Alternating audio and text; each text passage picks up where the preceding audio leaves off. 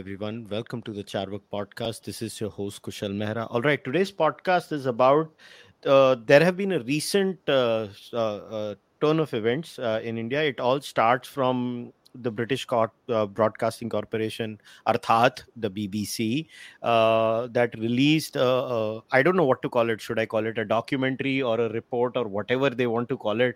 I mean, it was just weird, whatever they did.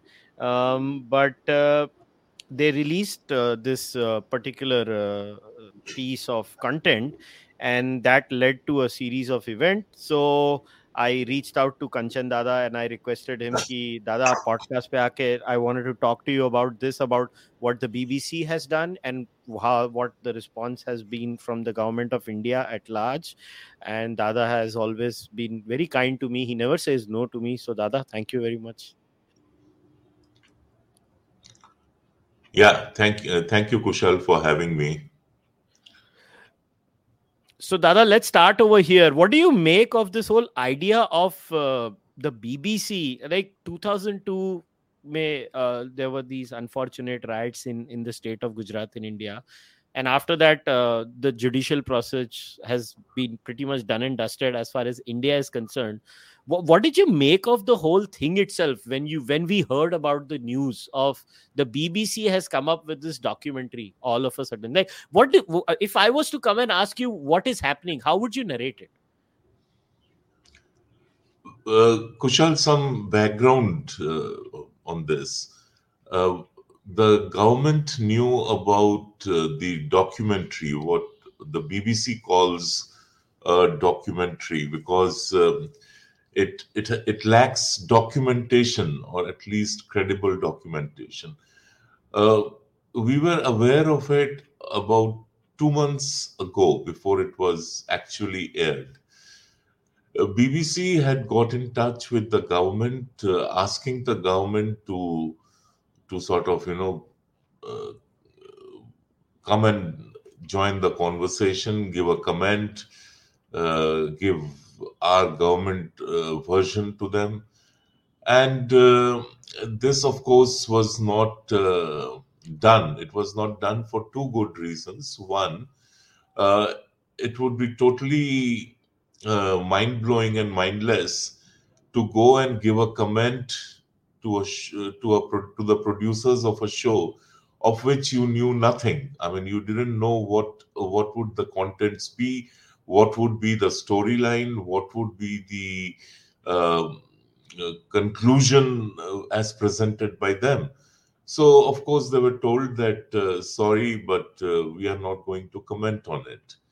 Uh, number two, in the past, the government's experience has been that you give an explanatory statement and you sort of try and contextualize everything and you and you and you give uh, factual details. But uh, foreign media and this is not unique to bbc alone but uh, foreign media and i think i have discussed this with you earlier uh, foreign media has a tendency uh, not to sort of use what you tell them. So they will they will have their say in 99 paragraphs and in the 100th paragraph they will make, take one stray statement from what you have said which, which actually the way it is taken out of context and the way manner in which it is presented uh, it would uh, it would seem that uh, the government agrees with what you are saying or the government looks utterly stupid for saying what it is saying. So that was denied. So it didn't come as a surprise uh, the long and short of it is that by the time the uh, documentary was aired, it, it, didn't come as a surprise to us. Uh, we were quite prepared uh, for what was coming. So, w- when they reach out uh, for comments let's say any platform is it like the standard procedure where they just shoot an email to the respective authority that we are coming up with this this this and would you like to give a quote or something of that sort was that basically what they did yes that is what they did uh, they, they did uh, contact uh, our high commission in london and said that we are planning this. Uh, so, uh, what do you have to say? We will be happy to record you. But there is no commitment given by anybody, by any foreign media, uh, that they would actually use your version of events or your statement which clarifies the uh, the uh, any point any any any dispute disputed point or a clarification which sort of contextualizes that like you said the riots of 2002 the riots of 2002 did not happen in a vacuum. There was a particular context to those riots. And uh, uh, the subsequent follow-up action was unique because it was the first time that uh, trials were actually held and, and and and people who were complicit in the violence were uh, uh, sentenced to various uh, kinds of punishment. I mean even a minister was uh, uh, sort of prosecuted and, and and sentenced. So this has this is something which has never happened before. I mean, you you name any of the big riots in India, whether it is the Nellie massacre, for which nobody was punished, and in fact, the the person who was actually or should be held morally guilty for the Nellie massacre was uh, the then Prime Minister Indira Gandhi. Nobody was ever prosecuted and punished for the ghastly uh, massacre of Sikhs in Delhi after Indira Gandhi's assassination and I could go on and on and on. The Maliana massacre, the uh, and, and and there are numerous such riots which have happened in the past, in, in, including in Gujarat, and uh, therefore all these things which could be could have been told to them, which could have been explained to them, but it would have been futile because they would have still gone ahead and said what they said. Uh, they would have still gone ahead and shown what they did um, and uh, they would have you know maybe used a stray sentence here or a stray sentence there which would have made made the government look really really stupid what i find very interesting is that uh, in fact somebody on twitter had shared this clip also. I think the handle was the hawkeye. Yeah the hawkeye where karan thapar was also trying you know uh, in an interview with jack straw and he was you know he was feeding like certain words. Eh?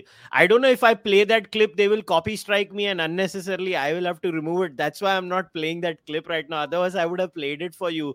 I don't know if uh, the wire will copy strike me. They should not, but uh, I wish I could play it. But it was very interesting. Like when Karan Thapar was also talking with uh, Jack Straw, you know, all he said that this so-called UK report apparently is based on like allegations and beliefs and views and uh, i mean but if if you ask them like okay where is the hard evidence? Like do you have anything? Is there anything legally tenable? They all just raise their hands and say no nothing is there.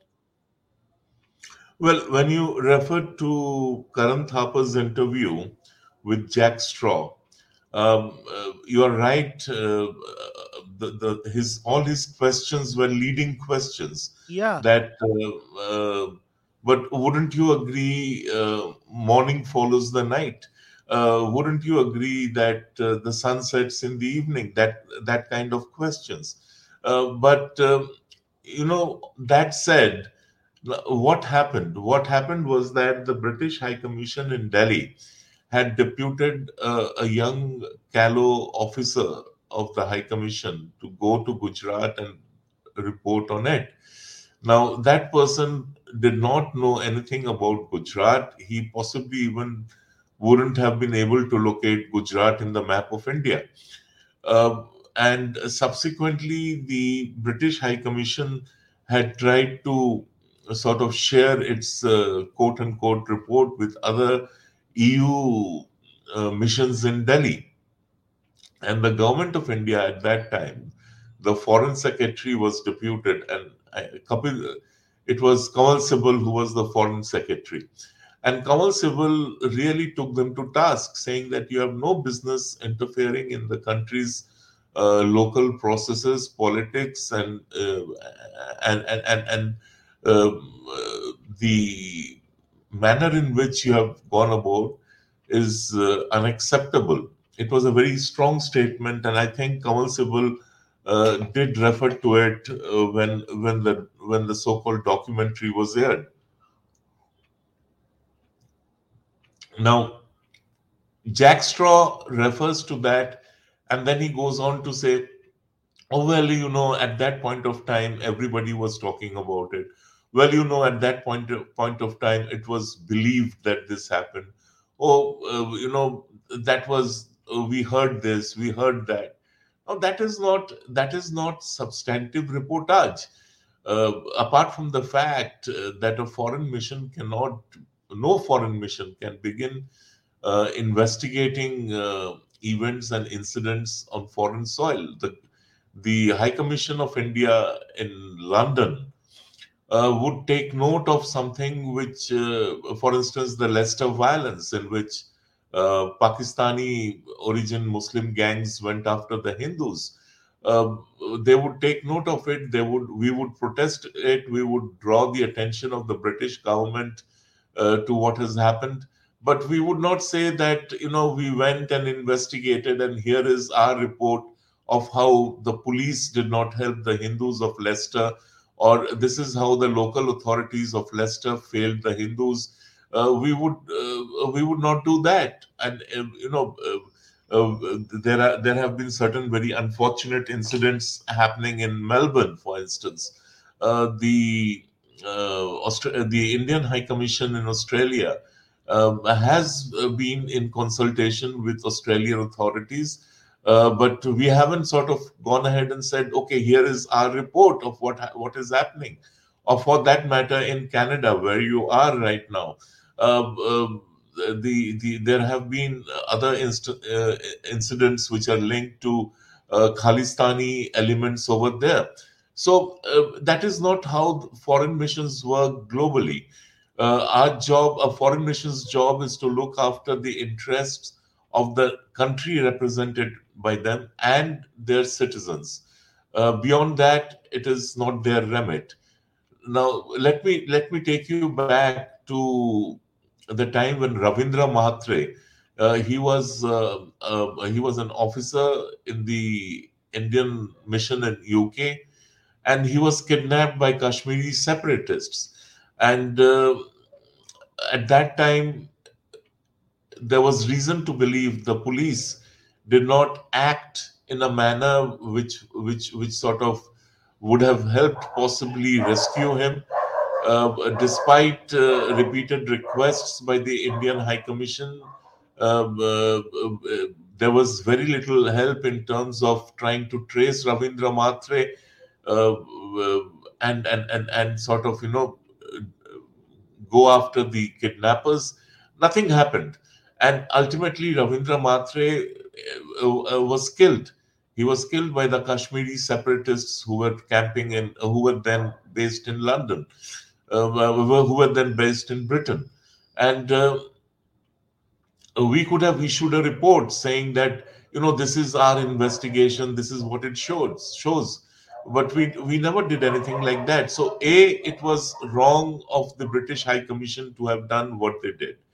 B, the manner in which Jack Straw then tries to sort of validate that report, uh, that that uh, that so-called so-called in, uh, um, uh, inquiry report uh, um, so only only sort of served to raise questions about its credibility. And lastly if we shouldn't forget that jack straw is the man who validated the bogus uh, WMD theory, weapons of mass destruction theory, that paved the, way for uh, uh, the Iraq war and the destruction of Iraq, the destruction of uh, an entire civilization, a culture, a society, and more importantly, it it sort of uh, set the stage for the rise of something like uh, the Islamic State of uh, Iraq and Syria, ISIS, uh, and we know what happened subsequently.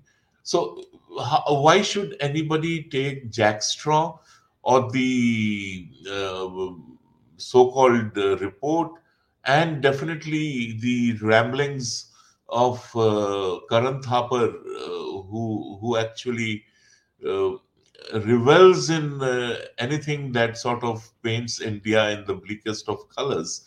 Uh, that that's that's inconsequential entirely.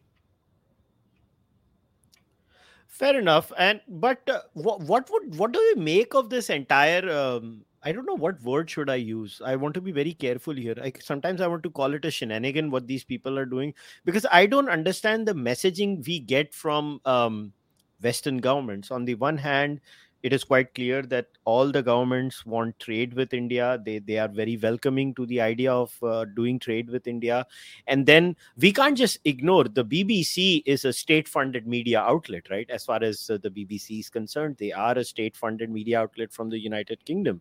Now, uh, what kind of a messaging does it send to us from a relationship point of view, where you have your state-funded outlet? Uh, they can say what they want to say about the independence of BBC. I mean, there. Uh, I, I think Sreemoy Talukdar today wrote a beautiful, uh, uh, detailed piece in the in the Firstpost today, and he laid out how uh, BBC has been, uh, in fact, been uh, regularly called out and exposed. for its biases, I will highly recommend everybody to go out and read that read that brilliant you know piece by Sreemoy. But the point is do you think this kind of behavior affects our relationship with these countries? No, there are several questions that you have raised over here. Uh, you see, the, the, let me begin this way. Uh, unfortunately, there is very little appreciation, if any at all, in India about uh, the uh, about a new information order which is taking shape globally. And uh, this, new, this new information order is going to replace the previous information order, which was also called the new information order, which was shaped entirely by uh, the West's perspective of the world, the West's perspective of what information should be about. And uh, th- this was pre technology years, and UNESCO took the lead. And uh, everybody was forced to sort of fall into line. Now, with uh, the advent of technology and, and, and the rapid uh, changes uh, in technology and the manner in which technology is now driving information uh, all across the world, we we can we are witness to the shaping of a new information order. Uh, this information order, which I'm referring to, is essentially about narratives, and it is it is about who is driving the narrative, what is the purpose of that narrative, and uh, how various narratives sort of coalesce into one big narrative that then dominates the rest of the world. And again, we see that this is a collaborative project between America and its transatlantic allies. So, Europe and America are trying to shape this new information order because they have control over big tech and and uh, so it's it's it's a coalescing of uh, uh, big tech governments the deep state and uh, that's how it's uh, taking shape and uh, the reportage or the way the, the the world has been informed about the conflict in ukraine is a very good example of of this uh, emerging new information order now, why am I saying this? I'm the, the reason is that uh, India will be increasingly challenged unless we are able to come up with a counter narrative that is very strong and that sort of represents not only the way India looks at the world, but the uh, I would say the global south looks at the world. And that is why it was important that India take the lead and organize a conference of global south leaders uh, which we did recently. That you know there, there has to be uh, a counter to this um, uh, order which is taking shape. The government and deep state are two different institutions. Uh, the governments, I mean, political parties that come to power, they are there for a particular period of time and then they move on. Elections happen, they may lose the elections, another political party comes into power. So, in a sense, governments come and go, but the deep state, the institutional deep state remains. And uh, it, it, it sort of, I sort of sense it that the global deep state, so whether it is in America, whether it is in Europe, they are none too happy about the rise of India, the the manner in which India is now perceived by the rest of the world and by by institutions. For instance, the manner in which the IMF looks at the, at India, the manner in which World Bank looks at India, uh, the and you referred to uh, governments uh, sort of uh, uh, uh, rewriting their approach to India. But somewhere in the background, the deep state is is sort of very uneasy with all this happening.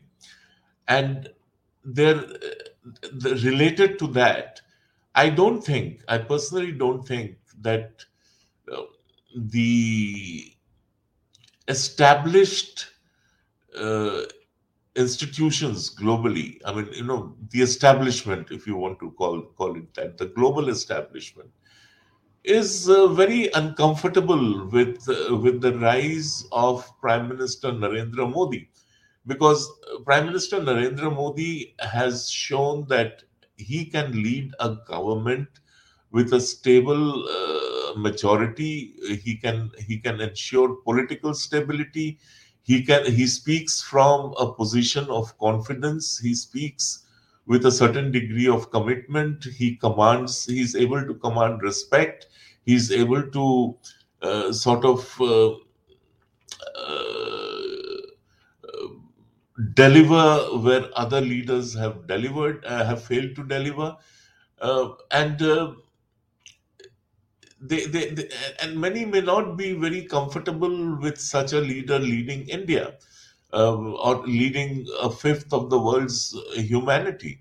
Uh, they are more at comfort and at ease with uh, uh, uh um, something like a, um, a, UPA government where where people uh, are sort of uh, they, they, they, they, they are just not there. The government is just not there, but it is a squabbling bunch of people uh, who cannot ensure political stability, policy stability, who cannot deliver on commitments. And uh, there, there is a certain percentage attached with a government like that because you can then then then run circles around that government you can command that government to do your bidding uh, so uh, one could go on talking uh, about this on and on and on.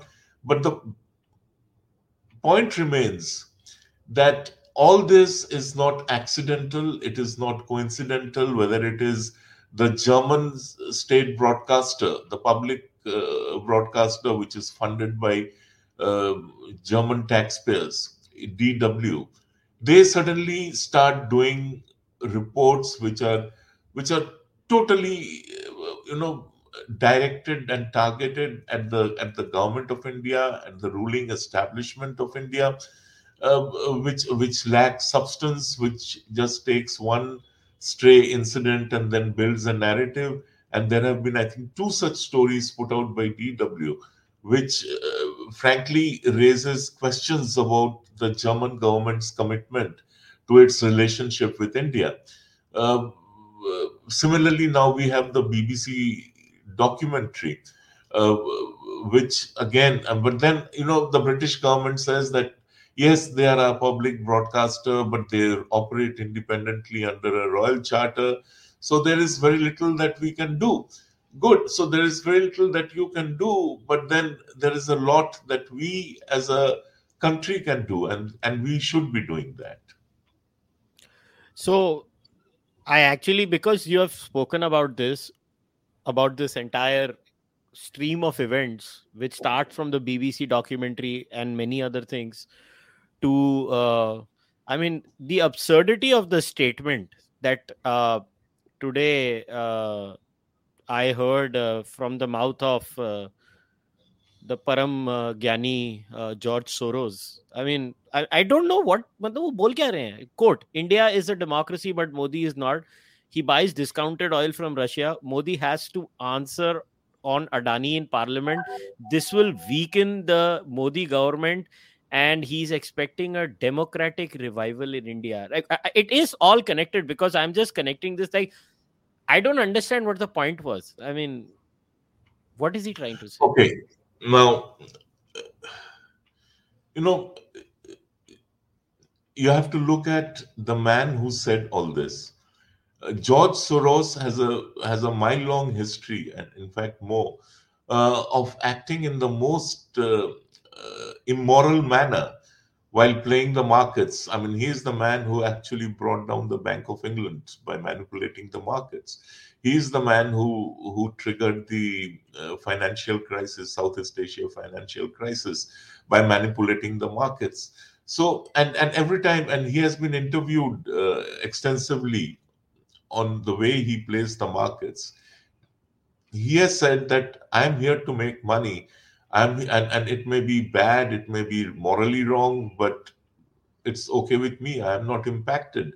Uh, somebody shared a video today about how, as a Hungarian Jew, uh, I think he was all of 14 or 15 at that time, he collaborated with the uh, with the Nazis to to identify fellow Jews whose property would then be seized and they would be transported to concentration camps uh, and ultimately to their death.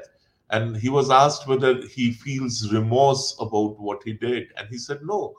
I mean, I, I, I feel I have no sense of guilt.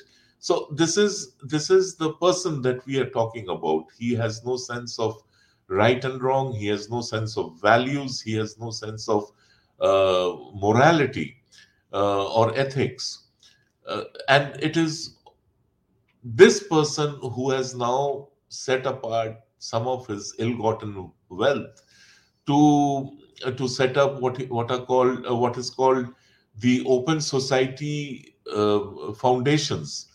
And the job of the open society foundations is to fund uh, insurrection, insurrectionist disruptive um, uh, elements and organizations around the world uh, in the name of promoting uh, uh, democracy so we saw what he what he managed to do or what his people managed to do during the arab spring it, it, it was it was something that that that only left behind a lot of dead people. There, I mean, it, it did not change the institutions, the organizations of governance, and the system remains the same because that is the way uh, that part of the world is. And every part of the world does not have to be should not actually be a mirror reflection of uh, america uh, or the west uh, which does not mean that there is no freedom there or which doesn't mean that there is no democracy there. Uh, just because our farmers don't wear jeans and t-shirts does not mean that our farmers are any less free or or any um, have any fewer rights than the farmers uh, in America or Europe. So he his purpose is is is very insidious. It is it is uh, with no other um, uh, thought in mind other than uh, to create disruption, to create turmoil, to create uh, a, a, sense of unease. And uh, in that turmoil and in that uh, disruption, um, uh, Mr. Soros and his people flourish. And that is how he has made his billions. So this is a part of his project, uh, and it's just that he's now targeting India, and more specifically uh, Prime Minister Modi. And as I told you, that uh, these are the people who are uncomfortable with the rise of Prime Minister Modi. They they they, they are uh, they are uh, ill at ease. He George Soros isn't ill at ease with with the Nehru dynasty and the Congress. He's perfectly at ease with them. He came to India, I think, in 2009 or whenever, and uh, to meet uh, some member of the Nehru clan who he claims was a great friend of his. Uh, he is very pally with the uh, top leadership of the Congress. Uh, there's uh, this guy called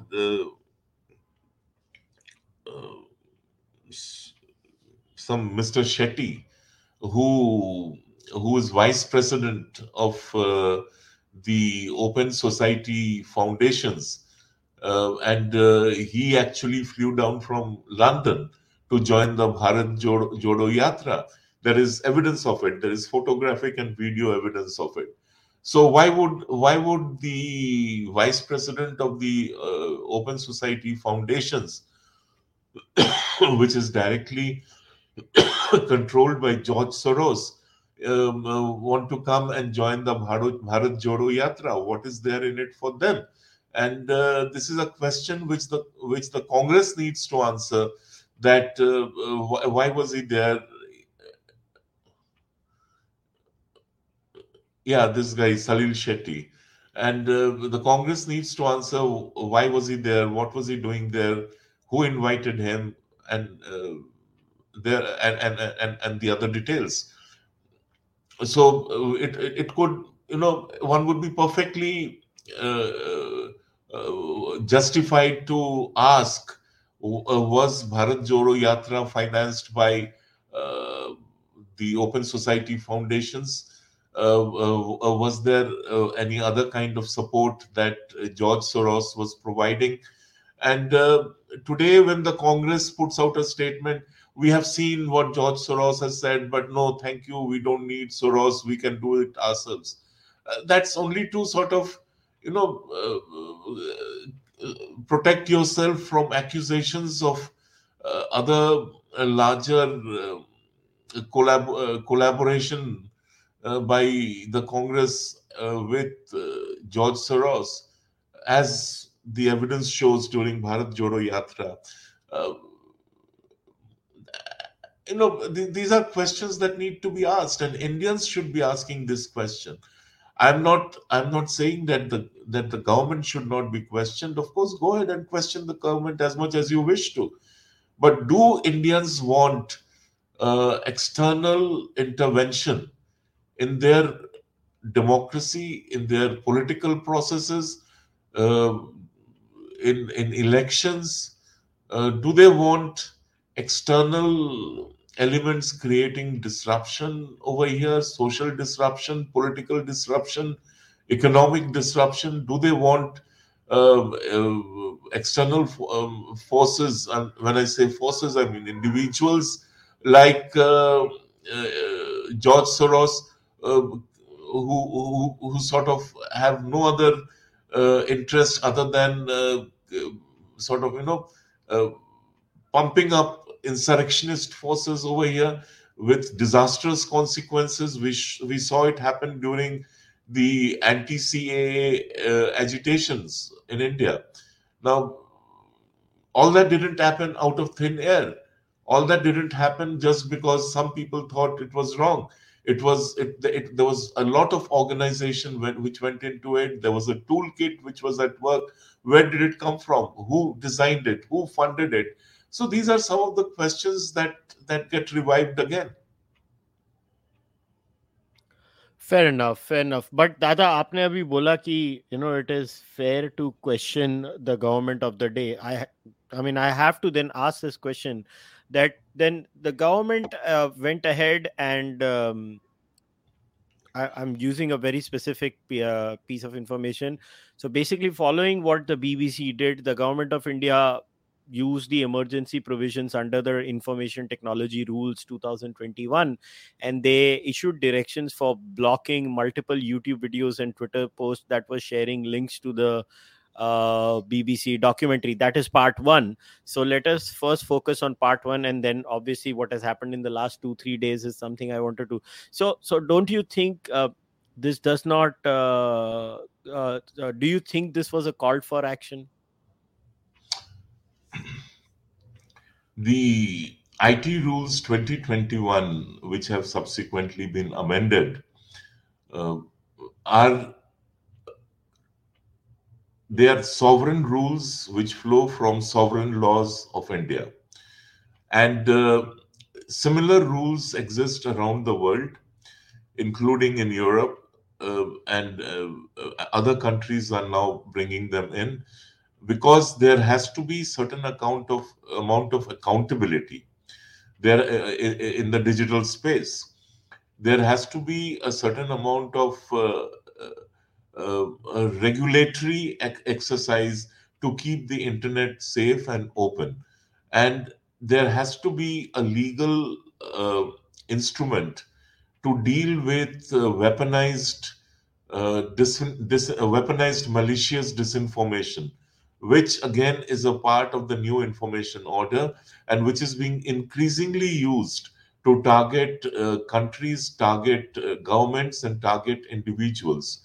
So, uh, the IT rules 2021 are, are a perfectly legitimate uh, instrument in the hands of the government of India.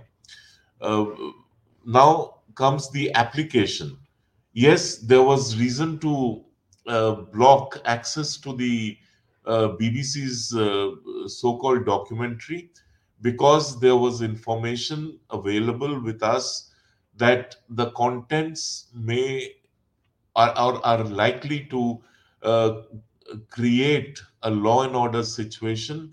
Uh, when I say a law and order situation, it actually means uh, inflamed passions uh, among uh, say in this case among muslims that will that will then sort of you know spin out into a larger uh, violent violent situation uh, the manner uh, in which it happened during the anti-CAA protests, and uh, surely the government didn't want that to happen.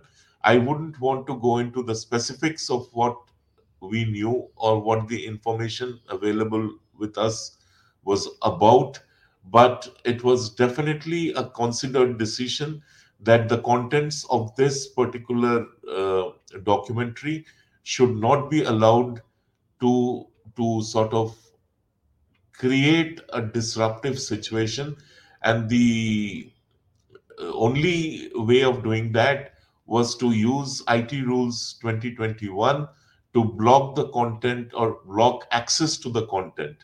Uh, the uh, show was aired. I mean, the the first part was aired. The second part was aired. Uh, Channel Four, I think, showed it all over the world, uh, and uh, so we had a very limited purpose, and that was done. Uh, and that and, and and whatever was done was done with a specific reason. Uh, I have just mentioned to you the the uh, broad outlines of the reason uh, or the broad features of the reason which which sort of made us take this action. And uh, if your viewers are intelligent they would know they would be able to figure out what prompted the action. All right. So uh, then what do we make of i mean I, I, saw it all over the place you know there were attempts in india to still air the documentary. Members of parliament uh, i don't want to take their names but they were apparently sharing uh, links mm-hmm. on their social media accounts etc etc i mean i i just don't understand uh, the, the what what was that uh, entire thing all, about? I mean well, uh, what would the government's response in that scenario be no, I mean you can't control uh, Mahua Moitra from uh, uh, screaming all over the place. I mean she is what she is. So if it had not been the BBC documentary, it would have been something else. And uh, if if they take if they get great pleasure in in violating the law, then uh, then nothing further can be said. Uh, but look, you have to keep in mind if you have noticed uh, the the leftist students' unions in some of the campuses, not all the campuses. Uh, a couple of campuses in Bengal and a couple of campuses in in, uh, in Delhi and maybe I think the Hyderabad University campus.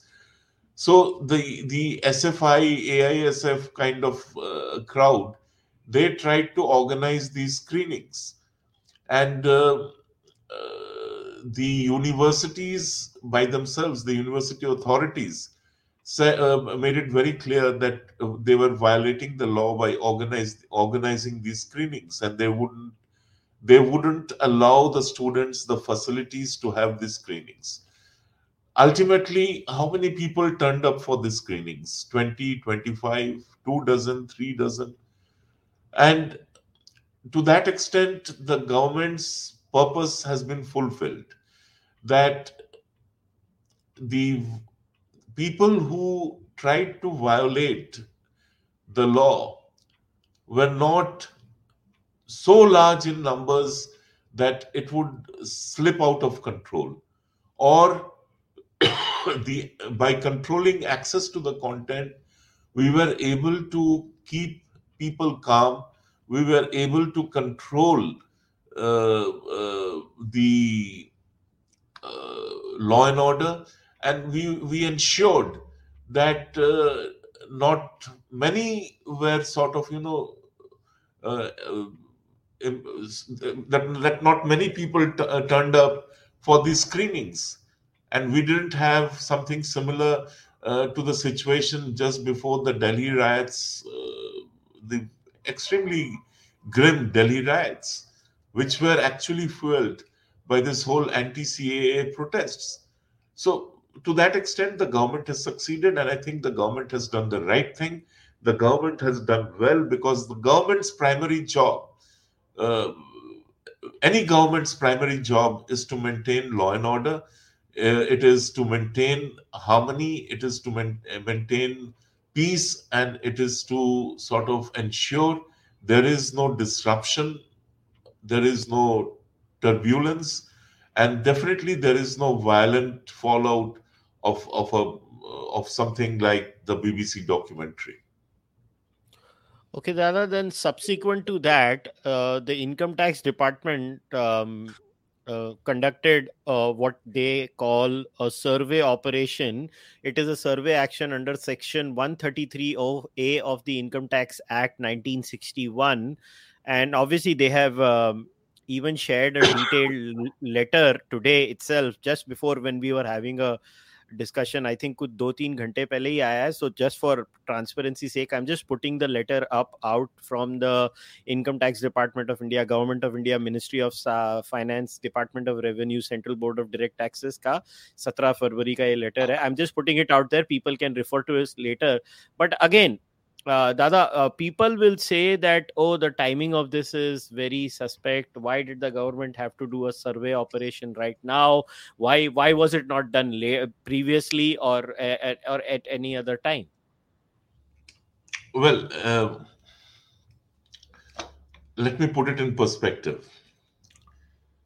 Between 2002 and 2023, the BBC has been extraordinarily hostile to Prime Minister Narendra Modi. They have been vicious. They have been uh, they have been targeting him for more than two decades now, and yet the government of Gujarat never acted against them. And after 2014, the government of India never acted against them. Uh, if these raids, or they are not actually raids, the income tax survey, a survey is different from an income tax raid.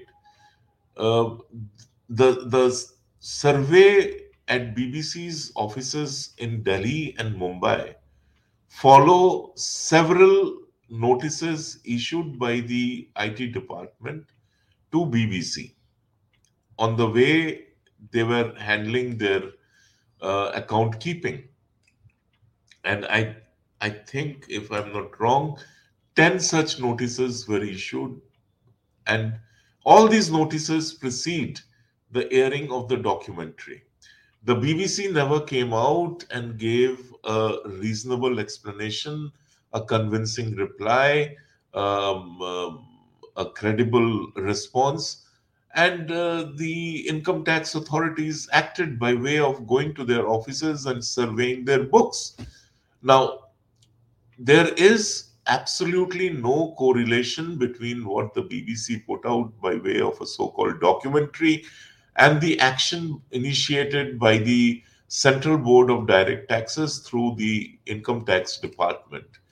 So that, that is one part, and, and I can keep on repeating this, and you can repeat, keep on asking the same question. The answer will be the same. If the government of India had any ill, ill intention to harass or to or to sort of create a bad situation for BBC, today's statement would not have been issued. And if you read the statement, it, it is a very detailed statement as to what were the objections, what were the objectives, what were the objections, and what are the findings. So it's all out there in the public domain. And curiously, the BBC itself has not said anything that remotely suggests that the income tax survey and its documentary uh, are interlinked in any manner. The their internal memos, as uh, there was a Reuters story yesterday or before yesterday, uh, quoting their quoting a BBC internal memo as received from London, which said that there should be absolute cooperation, there should be no uh, fudging of facts, there should be no hazing of uh, details, and just cooperate with the authorities. There was no suggestion that, look, I know we are under siege, so we must resist, we must fight. And then today, I think there has there was a subsequently today there was a public statement by BBC, and in which they again say that our people are going to collab- uh, to cooperate with the authorities, that we will be uh, will be only too happy to uh, provide all the details that may further be required and we hope for an early closure to the issue. Now, that is fine. Now, the BBC has been uh, found to be fiddling with figures even earlier too. In 2009, 2010, the income tax department asked them to revise their uh, uh, returns because it was found they had uh, they had not disclosed all details. So for want of uh, lack of disclosures, the returns which they were submitted were were not acceptable. Subsequently, BJ, uh, BBC went to the Delhi High Court, and on grounds of a mere technicality, the income tax authorities uh, their their files had one piece of paper which was missing. The BBC got off the hook and and the and, and the order made it clear that this is a technical reason and not for any other reason and just because of a technical reason if they get off the hook does not mean that they can they can they can violate uh, taxation laws with impunity just because they are a media house or a global media house. And uh, you you would know that even in uh, Britain, the BB, there was a massive, massive investigation, a very big investigation into how BBC cuts corners with the taxation laws of Britain, and uh, they they avoid paying taxes. In this particular case, they asked regular employees to uh, they offboarded regular employees into becoming uh, freelance journalists, and and they, each of them was told to open a front company and their uh, fees were paid into the company. And the reason was that the BBC would not have to pay insurance tax. Uh, and and and and and the BBC journalists receiving payments from BBC would not have to pay tax because the money was being paid into the accounts of the companies they had opened. So this was the scale of tax evasion by BBC in their home country, and and uh, the the the total was estimated to be around 12 million pounds, which BBC had to keep aside uh, on their account books to pay as penalties and back taxes. So BBC has a history, has a record of tax fiddles, Uh, and mind you, the government of India is not dealing with BBC. Uh, dot com government of India is not de- dealing with uh, uh, BBC uh, news uh, service. Government of India is dealing with two private companies, BBC World India Private Limited and BBC. I have the name with me somewhere here. Uh, it is BBC Global News India Private Limited. So these are these are private firms. These are these are foreign firms which are registered in India. So why should they get preferential treatment? Why should uh, why should they get uh, why should they be treated differently from other foreign firms operating out of India? So, so in such a scenario, what I find very interesting in this entire episode is that uh, people call India names for taking whatever actions, uh, and uh, what what I find interesting is I remember an Indian channel. I think it was the Republic TV that was fined and uh, subsequently stopped uh, for a while and then uh, you know the western world has clearly shut down russian uh, rt uh, which is the russian state uh, news channel but मतलब ये वो बात होती है ना कि वो करे तो चमत्कार और हम करे तो कुछ और हो जाता है so so how how does one deal with such kind of hypocrisy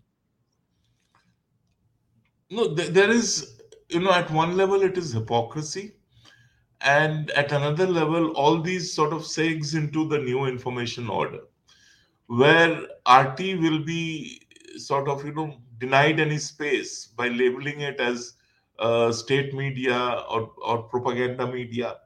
Then and if rt is propaganda media then what is bbc every story of bbc has a propaganda element attached to it. Every bbc story the hashtag is hashtag propaganda. So why should BBC be given a certain degree of protection which RT is not given? Why is it that Germany bans RT and unleashes DW uh, onto the world, and that and DW in many ways is way more cruder than RT? So German state media is fine, but Russian state media is not fine. British state media is fine, but Chinese state media is not fine. Voice of America is God's gift, God's voice for the world. But All India Radio is state propaganda. So, you know, one could one could go on and on and on about it. Look, Kushal, I mean, someone from the guardian called me to ask similar questions and i said you know all all the answers that i'm giving to you i told the guardian journalist. The all the answers i'm giving to you are sourced from reports published in the guardian.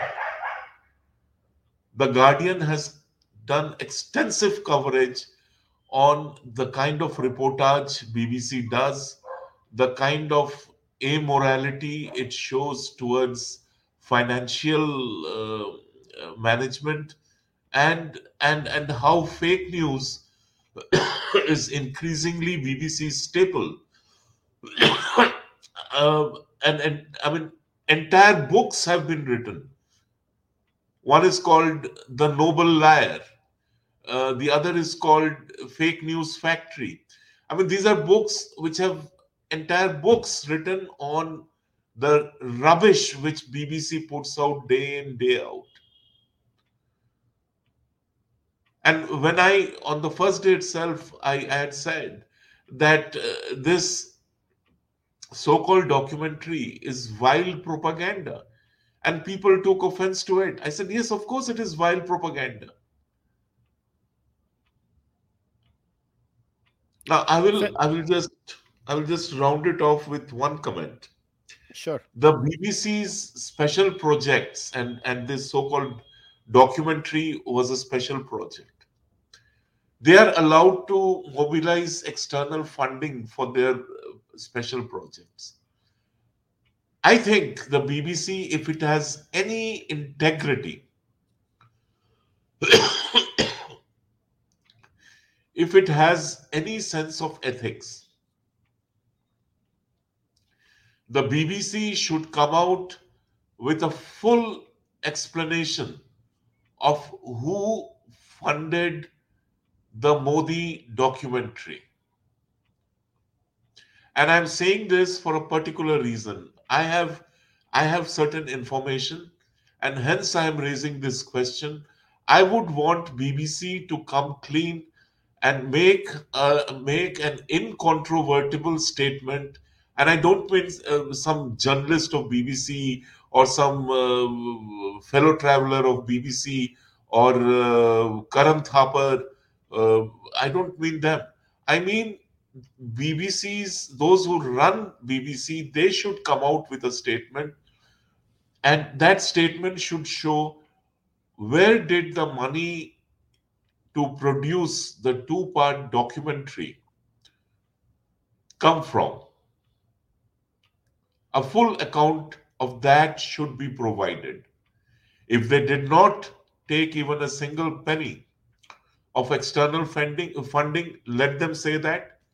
If they have taken external funding, I'm not interested in the amount they have taken, but I, I, I think they owe an explanation as to where, which institution, which organization, or which individual gave them that money. I highly doubt they would give that answer. the if they don't give that answer, they don't have a leg to stand on. And I'm sorry, I mean that only shows that that the documentary which they have produced lacks credibility. Fair enough. Now, Dada, I'll ask a few of our viewer questions. उन्होंने भी पूछे हैं. Uh, so, what do you make of this entire? Uh, you know, there was the the Soros statement, the BBC documentary, then uh, many other things that have uh, come across with that. And uh, and now we are the timing of it seems a little too in you know convenient to me. And i'm mixing a few questions over here. So do you think uh, uh, it is a coincidence that because india is having an election in 2024 and uh, you know everybody all and sundry has kind of become uh, very active suddenly and all these attacks from different sides you know um, have started coming in uh, Kushal, uh, a very quick reply. Yes, uh, that is not a coincidence. We'll see similar such attacks on the government, on India, uh, uh, as the G20 year unfolds. And definitely, uh, people will sort of step on the accelerator uh, uh, as the 2024 election approaches. So uh, we, we are very clear on that. Kushal, I really need to go. There is a 9:30 call which is happening. No problem, Dada. We we we will wrap it up. Uh, वैसे most of the questions were uh, about this, but uh, Dada, thank you very much for coming. I really appreciate कि मैं जब भी आपको बोलता हूँ, you never say no to me. No, no, it's always a pleasure. It is always a pleasure because uh, one can one can actually have a real conversation with you. So, so, so, thank you very much, Dada. And guys, we will uh, wrap uh, today's discussion up. Uh, I promise you, I'll get Dada one once again थोड़े दिनों के बाद और तभी मैं और questions निकलवा लूंगा दादा से. we'll so happy we'll, to do it yeah so we'll wrap it up guys. Uh, as always uh, you can follow Kanchan da on twitter and you can uh, i've also uh, left a, a, link of all his uh, old articles new articles if you want to read them uh, over there. And if you want to support the charvak podcast i would highly recommend you guys to subscribe to the channel like this video leave your comments in the comment section and if possible, become a member of the Charvak podcast. This is a member only driven podcast. I only survive because of membership. Uh, and uh, as far as I'm concerned, this is how this podcast runs, not through any other means. So please support me through the membership program, Fanmo, YouTube, Patreon, wherever you want to go. And if you want to buy the merchandise, you can go to kushalmehra.com. I will see you guys next time. Until then, namaste. Take care. Bye.